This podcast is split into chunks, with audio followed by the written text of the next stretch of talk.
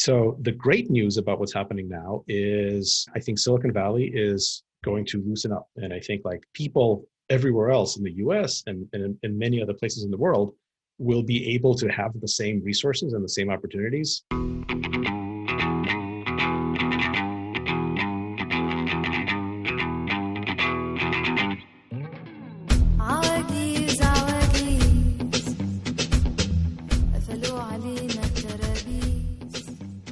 You guys? My name is Mikko Krashovsky, and welcome to episode 86 of That Remote Life podcast, where we hear from location independent entrepreneurs and professionals so you can learn to quit the cubicle and live life on your terms. Today on the podcast, we're joined by Phil Libin, the co founder and CEO of All Turtles and mm Phil started All Turtles in 2017 to create products that address real world problems using cutting edge technology.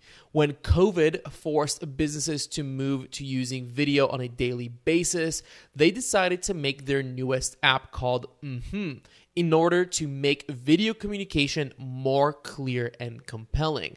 Prior to All Turtles and Mhm, Phil was the co founder and CEO of the popular app Evernote, growing the product to hundreds of millions of users under his leadership.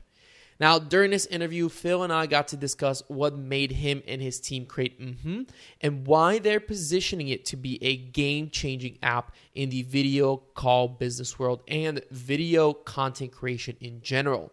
We also discussed his thoughts on where life, the economy, and working is heading post COVID and why calling yourself a remote worker will be obsolete before the decade is done.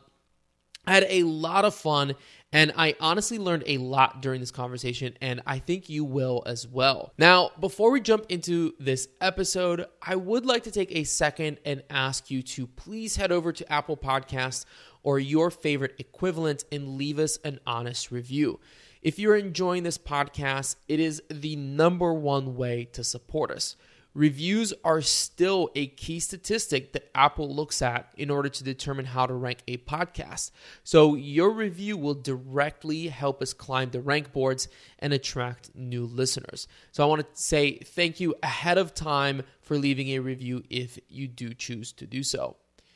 If you want to check out the full show notes and list of resources mentioned on, on this episode, you can do so over at thatremotelife.com forward slash episode 86. That's episode all spelled out, followed by the number 86. All right, you guys, without further ado, let's dive into this wide ranging conversation with Phil Libin from Mhm. All right, Phil, welcome to the show, man. Uh, it's such a pleasure to have you here.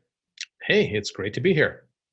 Yeah, you're the uh, founder of uh, the company that I think has the coolest name by far. It's called hmm and we're going to uh, talk about it for sure. But before we kind of dive into that, um, I was doing research for this podcast, and I wanted to kind of off the bat talk about something that's pretty interesting to me because it seems like we have a similar background in that you were born in the USSR and Mhm. moved to the US when you were eight, correct? That is right. So I was born in Bulgaria, uh, not part of the you know Soviet bloc, but I was kind of behind the Iron Curtain, or at least my parents were growing up. Um, and I moved to the U.S. when I was ten, and I was curious. You know, you've you're the ex CEO of uh, Evernote, and you've had a lot of success in Silicon Valley. And I'm curious, what sort of um, you know influence do you think growing up in the USSR and then moving to the US as an immigrant what kind of influence that have on you and do you feel like it gave you a chip on your shoulder that kind of has been a drive for you Uh, well, first, I, I I wouldn't say that I've had a lot of success. I think I've you know had a, a modest amount of success. Um, I I don't know. I don't I don't. I mean, there's a lot of immigrants who are uh, who become entrepreneurs. Uh, there's probably something uh, to that. Um, I think there's just the sense of uh, you know not quite being comfortable, not quite belonging that leads you know people to to take an entrepreneurial track. But you know, again, the sample size is, is maybe not big enough to draw conclusions like that. So I have definitely uh, been keenly aware of myself being an immigrant and actually a refugee. We were we were technically refugees uh, that, uh, that came over. Um, so yeah, I'm sure that's affected all sorts of things. Um, but I couldn't. Uh, I don't. I don't know that I could make scientifically verifiable statements based on that. Have you ever been back? To Russia, yeah. Um, I haven't in, in, in a while, but I probably the last time at Evernote we had a, we had a team in in in Moscow, uh, and so I would go back relatively frequently. But uh, I probably haven't been there in six or seven years, maybe more now. Yeah, probably seven eight years. Um, it's kind of a shame. Um, it would be it would be nice to to go back a little bit more frequently, but that doesn't seem to be in the cards anytime soon. Sure. And when you so when you moved from uh, you know, USSR now Russia, where did you move to in the US and um what was like you know, what was it like for you in school and stuff like that? Uh, well, uh, we moved to New York. Uh, we settled in the Bronx, uh, kind of right in the middle of the Bronx, in a place called Parkchester, which is kind of this sort of a project. And uh, it was a pretty bad neighborhood. I was there in the. I'm. I think I'm a lot older than you. So you know, I was growing up in the in the early '80s there, and it was Mhm. kind of at the height of the bad times in New York. So it was a pretty uh, pretty bad neighborhood, pretty dangerous. Uh, you know, a lot of gang activity, but uh, the gangs wouldn't have me, so I just basically stayed at home and you know played around with my computer. So it didn't affect me too much, other than I didn't get didn't get to go outside very much. And so, you know, you said that you were playing around with your computer, and it's interesting because um, I've become very uh, a very big follower of Naval Ravikant. If I'm assuming you know Naval Ravikant, and um, you know he has he kind of has a very similar background that he said a lot. You know, like he grew up in a bad part of town, and that he spent a lot of his time in the library, and that that really kind of forced him into kind of his life. Um, so, is that kind of when you became inspired to start working with technology and, computers? Well, you know, I was definitely yeah spending most of my time inside, and and you know my friends were all. I I was just very nerdy growing up. I mean, still am, but I was kind of the the the, the canonical, uh, you know, nerdy, uncoordinated uh, kid. So the friends that I had were all also giant nerds, and you know, we tended to hang out and you know play around with our with our Atari or Commodore 64 computers, and you know trade pirated video games and you know use red boxes to make free phone calls to do the kinds of stuff that nerds did in the uh, early to mid 80s uh, and uh, yeah it was great. Think I, I learned a lot uh, by doing that. Um, think all of my friends were, were kind of in that in that group of people uh, Mhm. it was it was an interesting time to to grow up uh, I've been back you know I, I, I kind of came by the old neighborhood a couple of times since then but it's um, uh, yeah it's it's you know, more or less hasn't changed. A lot of New York has gotten you know tremendously better, but uh, where where we were is you know it's more or less like still very very much recognizable. It's kind of interesting. It's an interesting feeling being back there. Although I haven't been there probably in ten years now, so I don't know if, how it's changed since. you know, saying that you grew up a nerd and that, you know, you kind of hung out with your nerd friends and that kind of stuff. I'm curious, what do you think about kind of like the nerd culture has become cool, you know, in, in recent years? What is kind of your take on that? Yeah, it's interesting. It's it's it it, it went through a phase where it, it became kind of cool. I don't know that it's I don't know if it if it still is. Um, uh, uh, you know, a lot of, but but I don't actually know if it's actually cool, right? Like think about it like this: like when I was in you know in in elementary school and high school, like that's when you really feel I think the alienation. Mm, Uh, and I don't know that like I don't know that nerds in school, in high school, or in you know sixth grade or whatever today have an easier time than than we did. I think uh, it's probably kind of the same. I think like in retrospect, a lot of people who are kind of you know book smart and and introverted, you know, some of us managed to to to um, you know get further in life as adults. Um, and so maybe in hindsight, you can be like, oh yeah, look, it's like you know Bill Gates and people like that are kind of like you know have have managed to to to carve out a pretty good life. do some uh, pretty I- cool stuff. Yeah. Yeah, but I don't I don't know that that means that it's actually still easier when you're when it matters, which is when you're a kid, Mhm. which is when you're developing. You know, like yeah, I I I definitely stopped getting beat up and picked on. You know, at some point in my you know early 40s probably, but um, it, it's probably still just as bad for a 14 year old. So how did you, you know, you're probably best known for being the CEO of Evernote. Um, how did you how did that come to happen? Um, you know, you came out of college and then you moved to San Francisco, soon but how did the founding of Evernote really happen? It was actually my third startup. So um, I started um, started my first company in '97. Uh, I was a co-founder of a company called Engine Five with uh, two co-founders were college college friends of mine uh, from Boston University, and we were one of the early e-commerce companies. Uh, and then we sold that. Uh, got really lucky, kind of right at the height of the original dot-com boom. Started our second company together, which is called CoreStreet, which was a security company. Sold that, uh, and then we're kind of sitting around trying to figure out what we wanted to do next. And um, ran into this guy Stepan Pachikov, who who had a company in California. Uh, it's called Evernote, but Evernote with a with a capital N. Uh, and uh, we started working on a similar idea, this idea of like a cognitive prosthesis, a second brain. And uh, when I met Stepan, we kind of just decided to join forces. So we kind of recreated the new company um, as Evernote. Uh, I moved my team out to California and became the CEO of it, and we just sort of rebooted uh, that organization. So it, it, you know, it came together after there's already a bunch of people, both on my side and Stepan side, that have been working on similar ideas. But by then, that was 2007, so I, that was already 10 years after my first startup. Um, Mm. yeah, it, it all goes by fast. yeah, it's it's insane how quickly kind of time moves. And I actually had a friend who said, um, he said if you ever notice that when you're bored and you're not doing something interesting, time almost feels like it goes by faster. But when you're working on something that you're interested in, it tends to move slower in the moment. Do you agree with that? Like, have you ever felt that, like, when you're working on something you're really passionate about, time almost seems to kind of like you look back at it and you say, wow, I can't believe how little time has passed and how many things I've done. The perception of time is very non-linear and, and non-monolithic. Uh, I think it's a it's just an illusion. Fact, it's probably more linguistic because we just use the same word to refer to it as you know time as if it were one thing. But the perception of that is actually very multivariate, and uh, certain things looking back seem like they took forever. Certain things seem like they went by like that.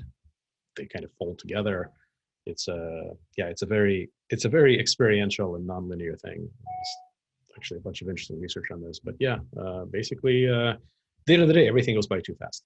Uh, the Mm. things the things that drag on, I don't remember as having dragged on. So all of the things that I remember are the things that that went by too fast. Mm. What are some of the, you know, you you've operated, you've run Evernote, which is a pretty large company. What are some of the top lessons that you maybe like the top 3 lessons that you walked away from Evernote kind of learning? Being an entrepreneur, you know, starting a company, running a company is is a really, really, really difficult thing, um, and um, it doesn't get easier. Uh, it probably gets harder. So, you know, I'm on my fifth. mhm, This is my fifth startup. It's it's it gets harder every time, um, and that may be counterintuitive. I think people kind of maybe don't expect this. They expect, especially if you've been a little bit successful before, they kind of say, "Well, you know, you must know more of what you're doing. It must be easier," but it's not. Um, you know, it's kind of like um, imagine you're a skier, right? And you're like in your early 20s and you're just a great skier. I am definitely not. I, you know, I am a dedicated endorsement, but let's just say you're a great skier. And, you know, you kind of ski very, uh, you know, a lot in your early 20s and you're doing, you know, bumps and jumps and all of that stuff. And, you know, you're really good at it. And you kind of know that you're banging up your knees, but, you know, you do it anyway. And, um, you know, and then you flash forward a few decades and now you're in your 40s and 50s and you're still a good skier but no one expects you to be able to do the same thing on skis as you did in your 20s because they're like yeah you've had 30 years of like banging your knees around. Like obviously even though you have more experience like you know more about skiing over the past 30 years you have more experience but you're certainly not going to be at the same level of performance. It's definitely going to be harder because you have physically damaged your body. It's actually kind of the same thing about entrepreneurship. Uh, there's a lot of like repetitive uh, cognitive you know damage and injury that happens.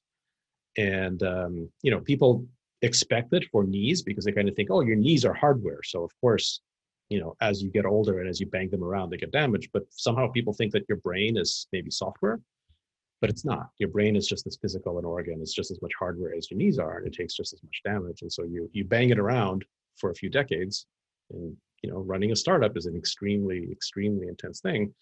And it doesn't get easier. And so, you know, what you're doing in your 40s and 50s, I'm 48 now um, what you're doing kind of at, at, at my age as an entrepreneur um, is not easier. It's harder than doing the same stuff in our you know in, in, in our 20s uh, and so the main point of all that is is like don't do it unless you can't not do it.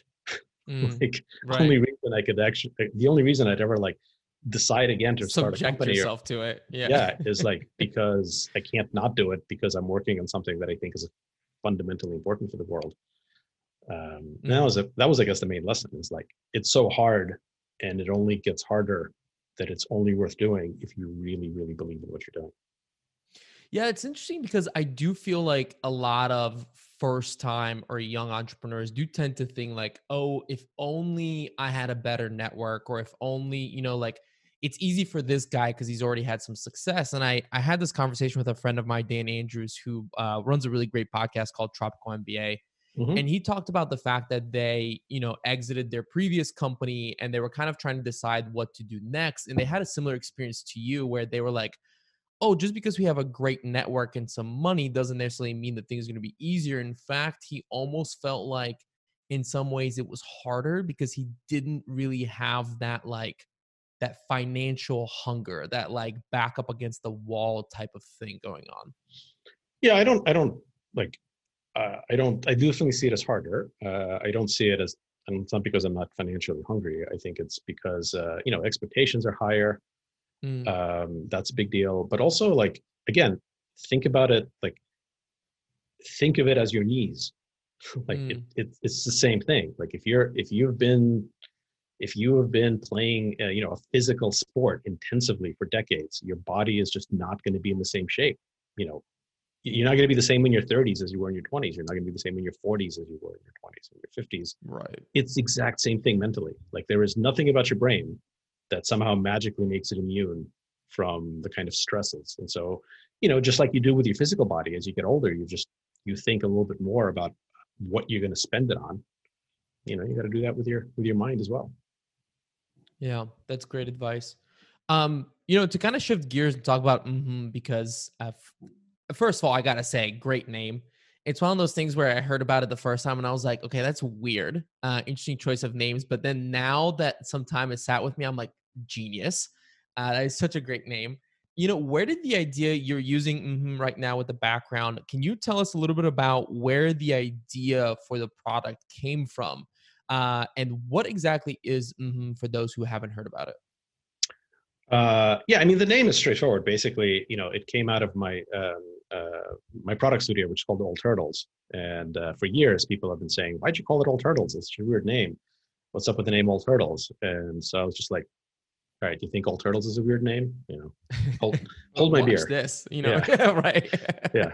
Yeah. So I just wanted a name that would make people stop asking me about All Turtles, which you know, complete success right now. So that, that's that's basically it. But the idea was, um, you know, we were uh, we started working on this in May. Uh, we were all stuck, you know, at home uh, because of the pandemic, working with video, and it was all just kind of dreary. Uh, and I was just trying to make it a little, you know, to make working on video suck less. And we went through this. I went through the same stage I think a lot of people do. I went through a lot of this, like, oh, look at me, I'm in a crazy virtual background, Mhm. and yeah, just notice that this doesn't this doesn't actually help. It's kind of a novelty, uh, but that uh, if uh, if I just do this instead, if I just like instead of having a full full you know image background, if I just kind of box it up, put it behind me like a nice painting or something, it immediately started to feel better. And so that's what we did. We just wrote an app that uh, lets you do that. Um, we called it mm uh, and our you know our our it's funny uh, you know i do a lot of like startup coaching and things like that and uh, a lot of startups have you know what's your elevator pitch and i'm always like you don't need an elevator pitch literally you never need an elevator pitch because like if you're ever in an elevator with me do not pitch me right. stand as far away on the other side and like please don't talk to me in an elevator. Certainly don't pitch your company. You actually don't need a 30 second pitch. You don't you never need a one minute pitch. You don't need a five minute pitch. You need a pretty solid 20 minute pitch. You need a pretty solid two hour pitch. And you need a pretty solid one second pitch. Uh, and it's the one second pitch that you know no one ever has. And so we had a one second pitch which was uh, instant weekend update. Mm, doesn't work for everyone, but a lot of people know what this means. It's a cognitive familiar style. And so this was our one second pitch. Oh yeah, it's instant weekend update. As you live out your your John Oliver uh, fantasy. Um, and so that's it. So basically, you know, I've got a room and a screen, and I can I can control them independently. So I can be in like a very fancy, realistic place with you know nice wooden uh, uh, bookshelves and that kind of stuff, or I can you know, it can be somewhere a little bit more trippy and psychedelic. Um, I sort of like this uh, calming paper cutout lake world that we made. Uh, and um, there's a screen behind me, and I can put whatever I want on here. You know, images, videos, pictures. I can do phone demos. Uh, easiest thing, the one of the highest impact things to do is to present this way. It's like throw a presentation back here, and uh, you know, change slides, and I can like can go whoop and shrink and get out of the way, and so you know, point at things and blah blah blah. I can go full screen, and I can uh, you know, I can become a, a Jedi ghost and fly around and you know, point at things. I can do that with with I can do it with a co-presenter, so I can have multiple people doing this, and I can make recordings.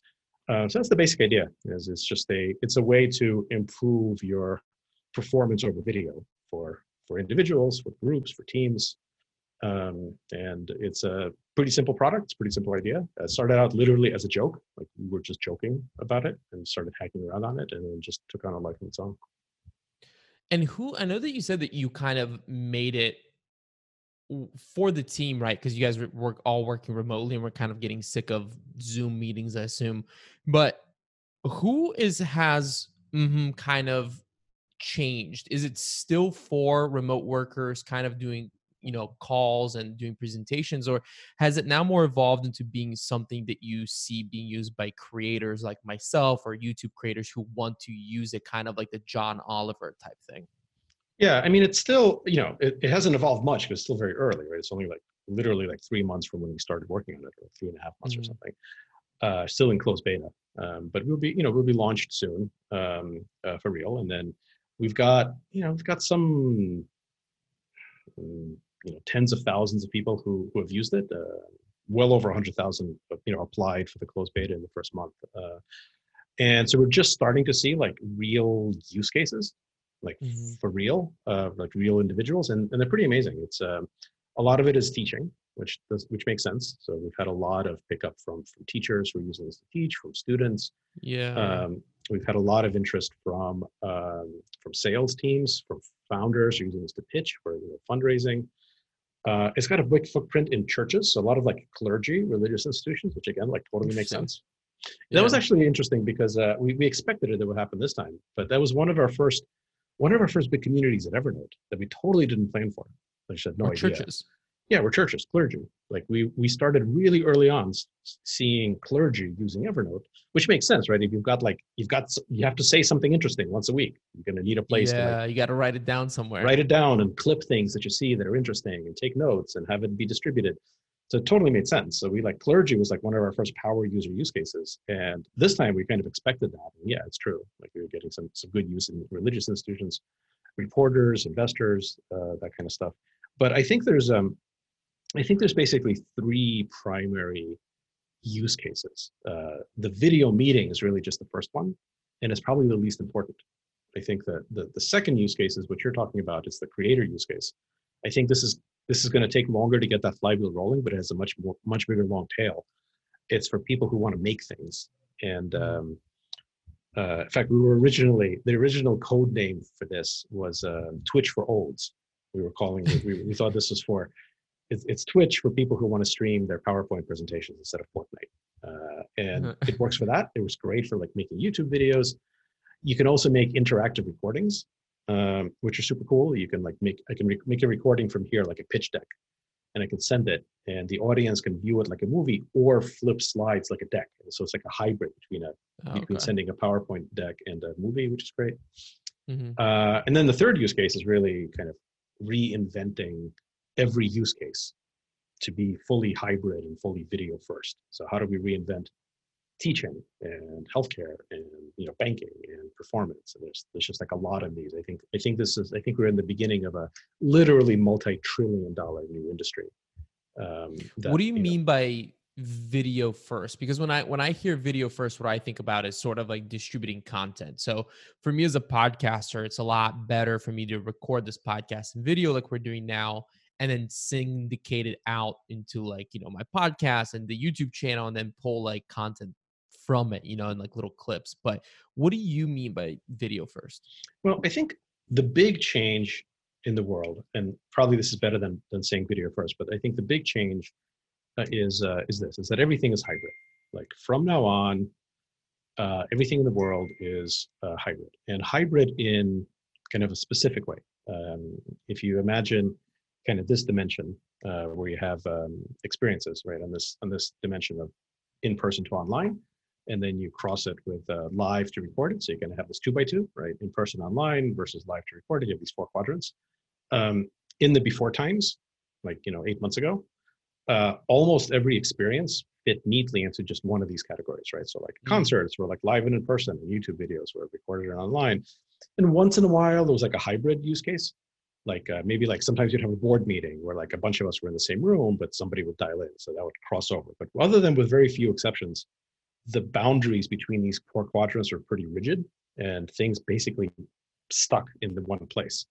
And the big change is from now on and forever, the the, the membranes between these four quadrants is, is melting away, and we can now make experiences that are natively hybrid, that are that exist as a mixture of in person and online and live and pre-recorded, uh, kind of hybrid native, right? And the idea is we if we make experiences that are hybrid native, um, we can make them better than they ever were. So we're, we're calling that IRL plus, or better than in real life.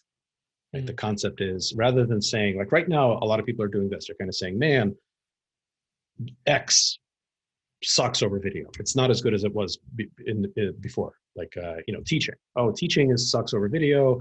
It's not as good as uh, it was before when we were all in person all the time because it's harder to keep the students' attention. But you know, maybe if we work on getting you know better microphones, maybe we can make teaching on video almost as good as it was before. And our philosophy is almost as good as a non-starter, almost as good as like really hard to achieve and kind of pointless and stupid. Instead, you got to jump to ridiculously better than it ever was. So the question is not like how do we make teaching almost as good as it was before? That's a really hard problem. The easier problem and much more worthwhile is to say how do we make teaching ridiculously better than it's ever been? And you can only do that not by trying to recreate the old experience in the new technology. Like you're not trying to recreate the classroom setting in new technology. You're saying, if we just reinvent what teaching is, but we have all of these four quadrants, we can like mix and match online and in person and live and pre-recorded and fluidly transition between those. Can we envision a way that we can teach that's much better than it ever was, much more effective? And like, yeah, of course you can. And then how do you do that for banking? Uh, how do you do that for for um, uh, you know for performance? How do you do that for healthcare? Um, so that's the that's the concept. So it isn't really so much about video. Video video will play a fundamental role in this hybrid reality, but the whole point is that it's a it's a mixture of synchronous and asynchronous, live and pre-recorded, in person and online. The whole world recreated. Um, we're, we're calling the the category for individuals uh, PVP, uh, personal video presence. Right. So the concept here is like, um, you know, in the before times, eight months ago or so, what percentage of us regularly and routinely had to interact with important parts of the world over video. It's like very few of us, but now almost 100% of people and forever will have to like do something important over video, even after like we start traveling again, because like we're just going to have these hybrid experiences. And mm-hmm is the thing that sits between my face and the rest of the world when I'm interacting with it through a camera.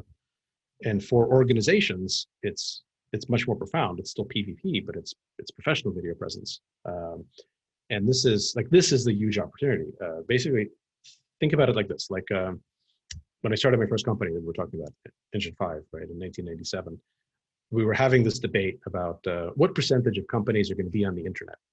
And some people were saying, "Oh, 25 percent," and other people were saying, "Like that's crazy. It won't be more than two percent."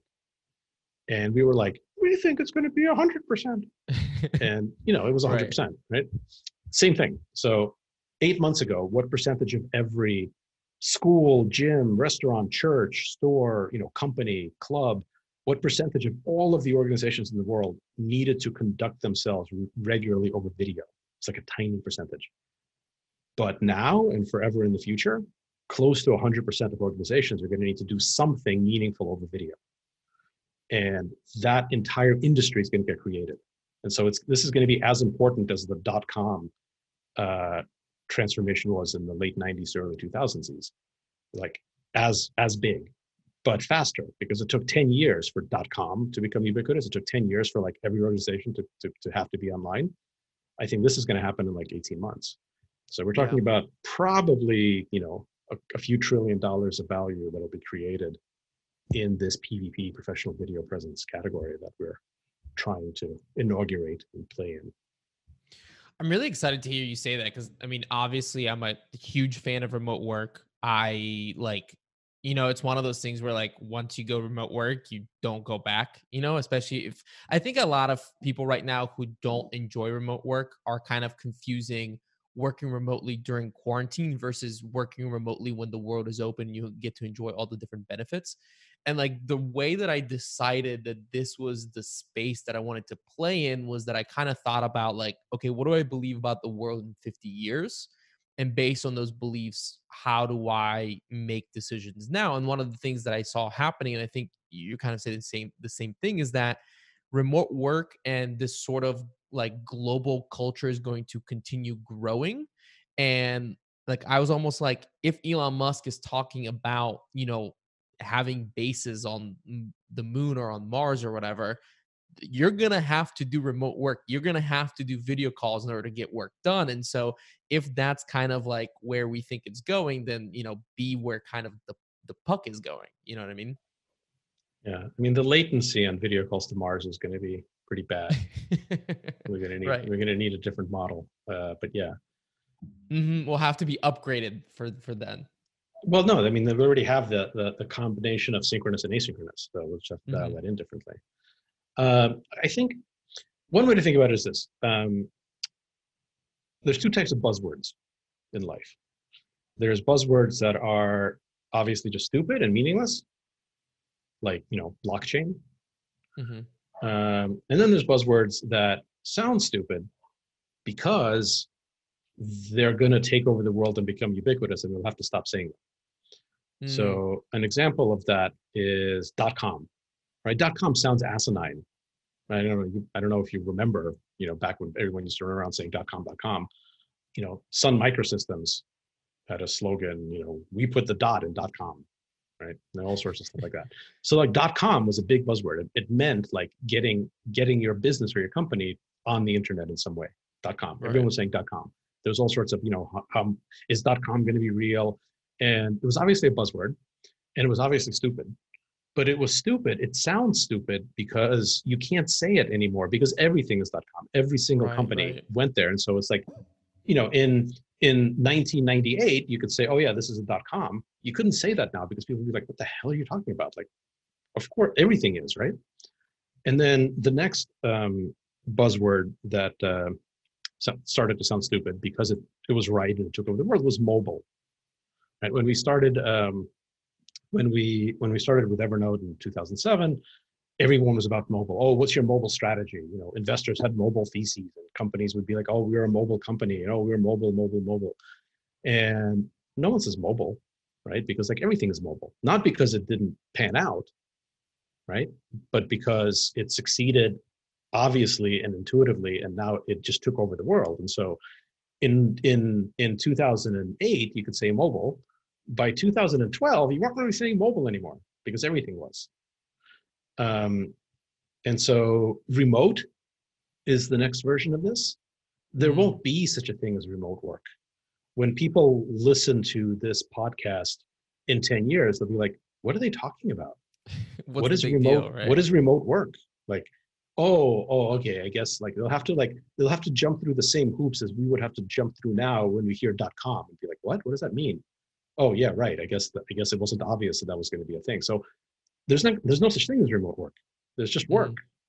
Um and obviously parts of it are going to be done you know at a distance but like remote from what? None of it is going to make any sense. It's all Mm. it's just going to happen this way. Uh, and yeah of course we need to like let's plan for the world where that is so ubiquitous that there's not even a word for it. I love that. I'm curious, you know, as somebody who's currently living in San Francisco and has spent quite a bit of time in Silicon Valley, and you know, seeing the world in the future as as one in which anyone can work from anywhere. Where do you see the future of Silicon Valley and these sort of like tech hubs going? Because right now there is a bit of like it almost seems like an exodus from Silicon Valley, and uh, there's multiple causes for that. I'm sure you know one of them being COVID, uh, but I also feel like a lot of people have all of a sudden realized, and it's something that I thought was going to happen in 10 years, and I think COVID was just like, nope, it's happening now. Where people have realized they can get their jobs done without coming into the office, and so now they're having to question why should I live in San Francisco and pay those prices? Why can't I move out to the country or whatever? And so, what do you think the future of you know these tech hubs like Silicon Valley is when everybody can do their work from everywhere?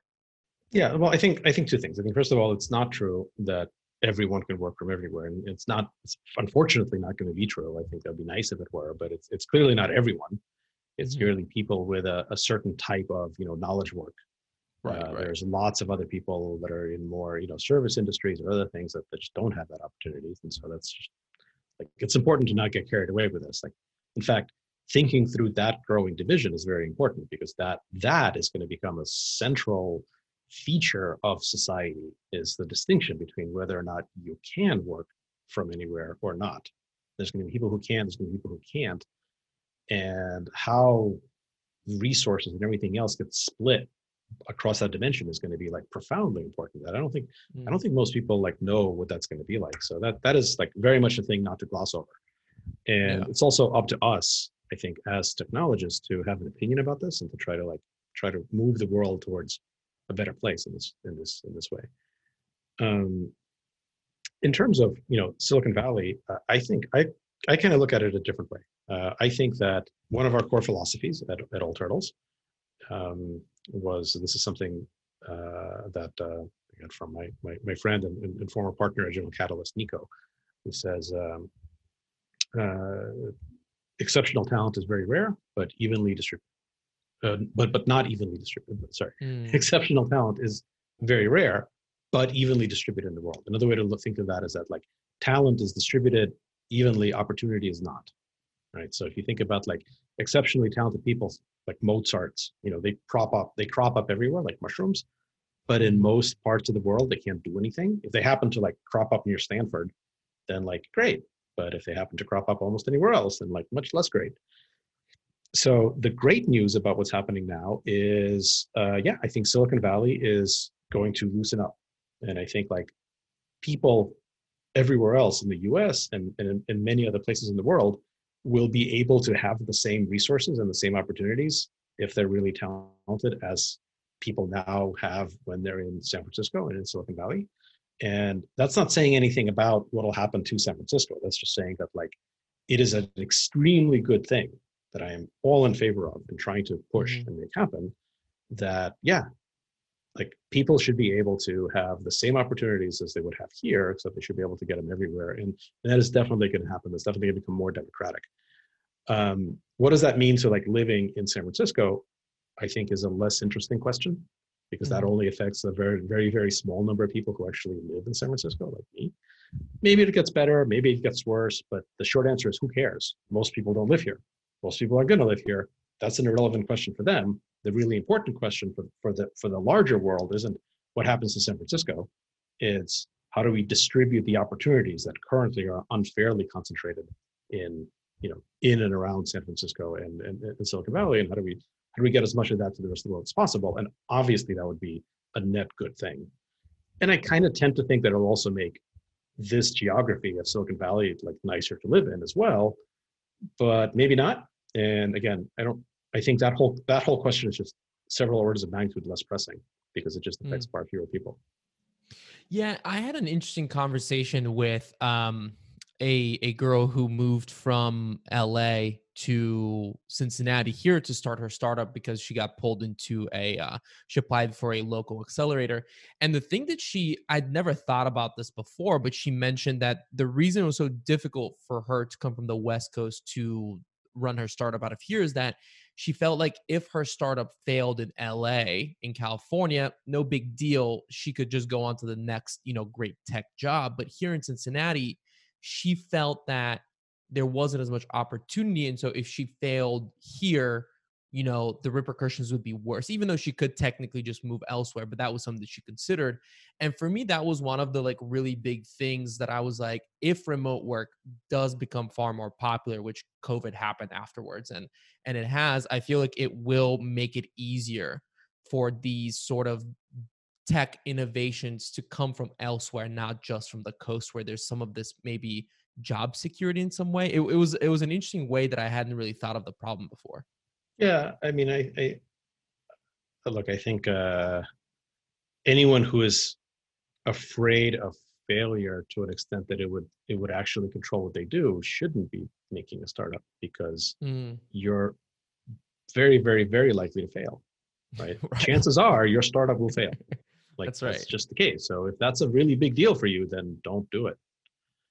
Uh, obviously, you should be afraid because you know some amount of fear is is is necessary and healthy. In fact, you you know you can't be brave if you're not afraid. I, I hate the word fearless. The word fearless gets tossed around. And I'm like, fearless people are idiots because they're the only way you can literally not have fear is if you're too stupid to understand what's actually going on. right What the world needs is more brave people. Uh, but yeah, but if you're going to let the fear of failure, which is totally justified, because if you're making a startup, Mhm. you will probably fail. Just that's the odds. So you should be afraid of that. But if you're going to let that stop you, then yeah, you just you shouldn't start. Um, in terms of like responses to failure, yeah, it, it is one of the things that Silicon Valley has been very good at. You don't get penalized much for failure of a certain kind. You know, you can fail in lots of different ways you know, as long as you're not failing the same way multiple times, you're demonstrating learning behavior. And I think the rest of the world will, you know, move to that because it's a healthy attitude. I am never, again, I don't think, going to be in a position where I'm hiring people and I'm hiring people, at least knowledge workers, in a in a particular geography. Like I don't think I'm ever going to. Like we've got, I think, 17 job listings now open for. mhm. I'm never going to write another job listing. I hope that says, "Oh yeah, I'm looking for a machine learning engineer in San Francisco." Like right that's never going to happen again. I'm always going to say, I'm looking for a machine learning engineer. And that is such a superpower, right? This idea that like, wow, I've just expanded my my my search area to the best people anywhere in the world, not Yeah, just in this tiny little region. Like, what would I pay for that?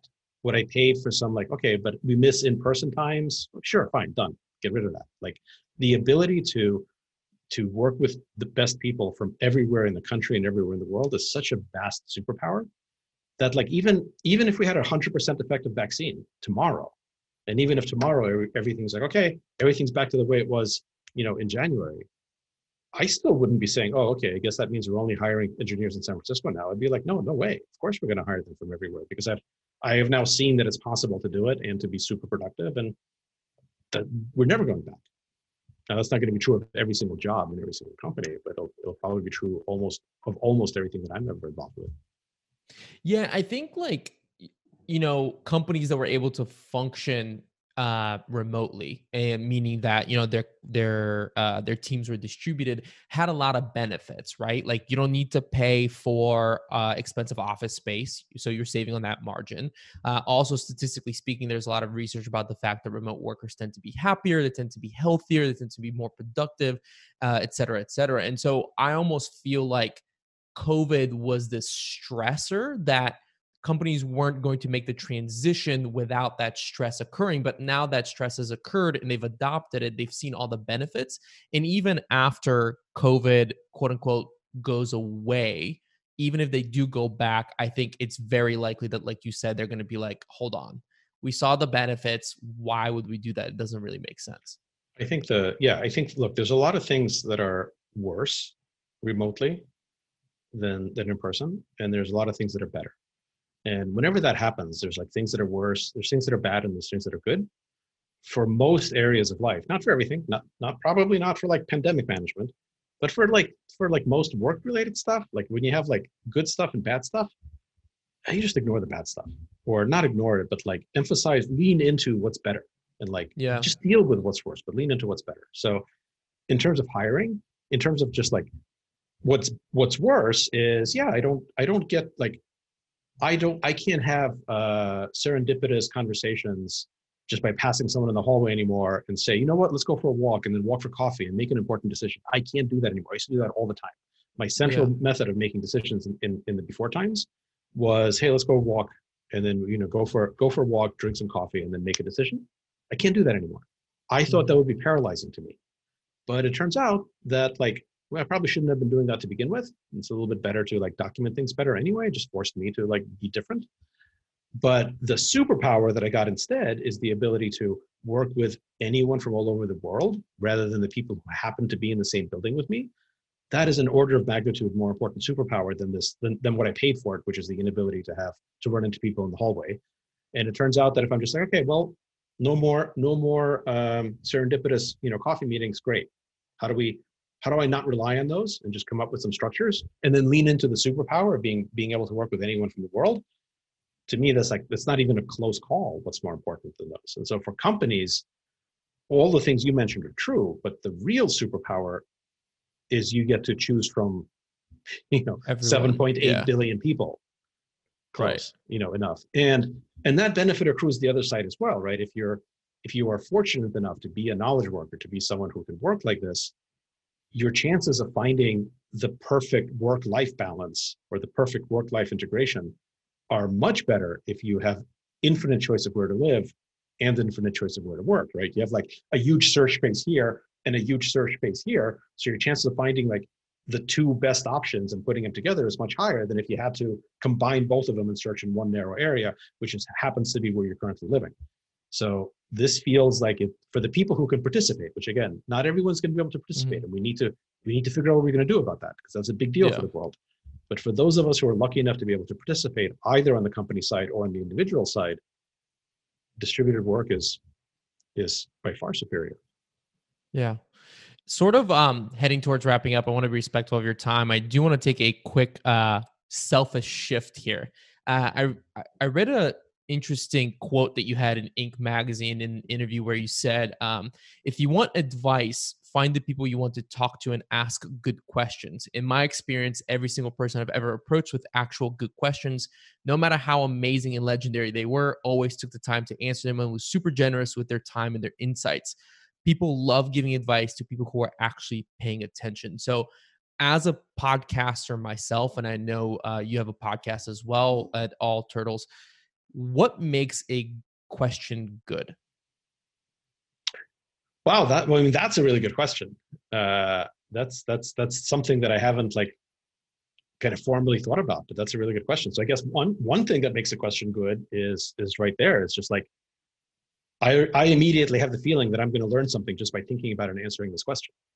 Mm, Right? There are there are questions that you learn so much from when you answer them because it forces you to synthesize things that you just hadn't previously synthesized, and that's one of them. So that's great, right? Anyone who's going to like if you can ask a question that's going to make someone like actually be like, oh, wow, that is a non-trivial thing, and I would also like to know the answer to this question.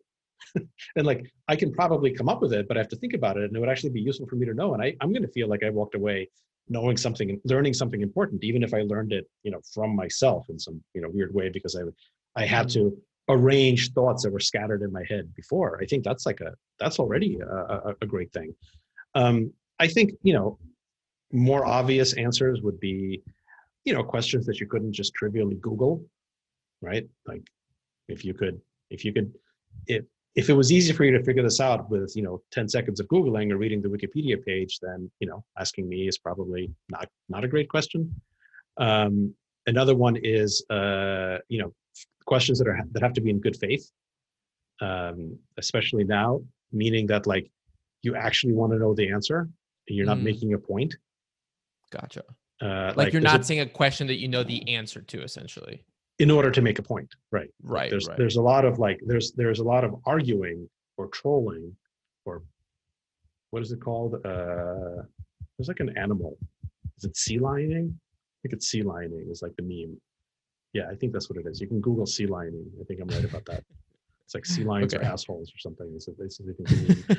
It's basically I don't think this- I've heard of this. Okay. yeah it's like the style of debate uh, when you're basically asking bad faith questions meaning you're not you're pretending to be curious but really you're not you're just trying to like make a point I People can gotcha. kind of smell Yeah. that so yes i'd say like a question that you're genuinely interested in that you haven't that you wouldn't have been able to figure out by 30 seconds of googling Mhm. uh, and that like i you know if i can actually learn something by thinking through it. Like that's that's the trifecta, right? You don't necessarily need all three, but that would be that would be the trifecta. And yeah, and, and in my experience, you know, I've been fortunate enough to uh, be able to get some really amazing people as mentors. Um, uh, and yeah, it's all just just being able to ask good questions. Uh, I've never, I don't think I've ever approached like a CEO or a, a well-known person with a specific question and not gotten a good faith, you know, high quality answer uh, from. I don't think it's ever happened to me.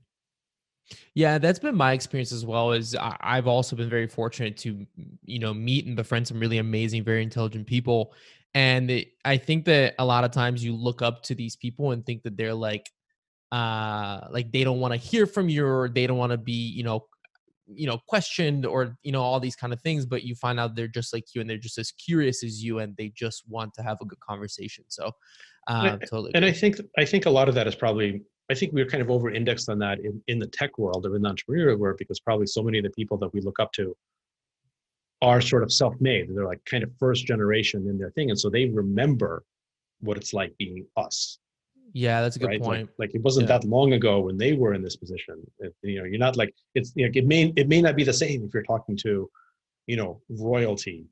Like that they have no memory of what it must have been like to be a peasant because they were never a peasant. They're, you know, yeah, yeah. nine generations in. So I, I don't know. I haven't talked to too many of those people. Although, in all honesty, I, I have met a few kings and they, they were pretty cool. Um, so yeah, so maybe it applies here as well. But certainly anyone who's like, you know, done something themselves, I found to be to remember what it was like on the other side and to to react, you know, quite quite well to it. Well, listen, hopefully uh, we can do a second uh, episode because now we have got to talk about the kings that you've met. But No, I, don't was just we have the thinking about do that. I was just thinking, like, it was is that true? I've met.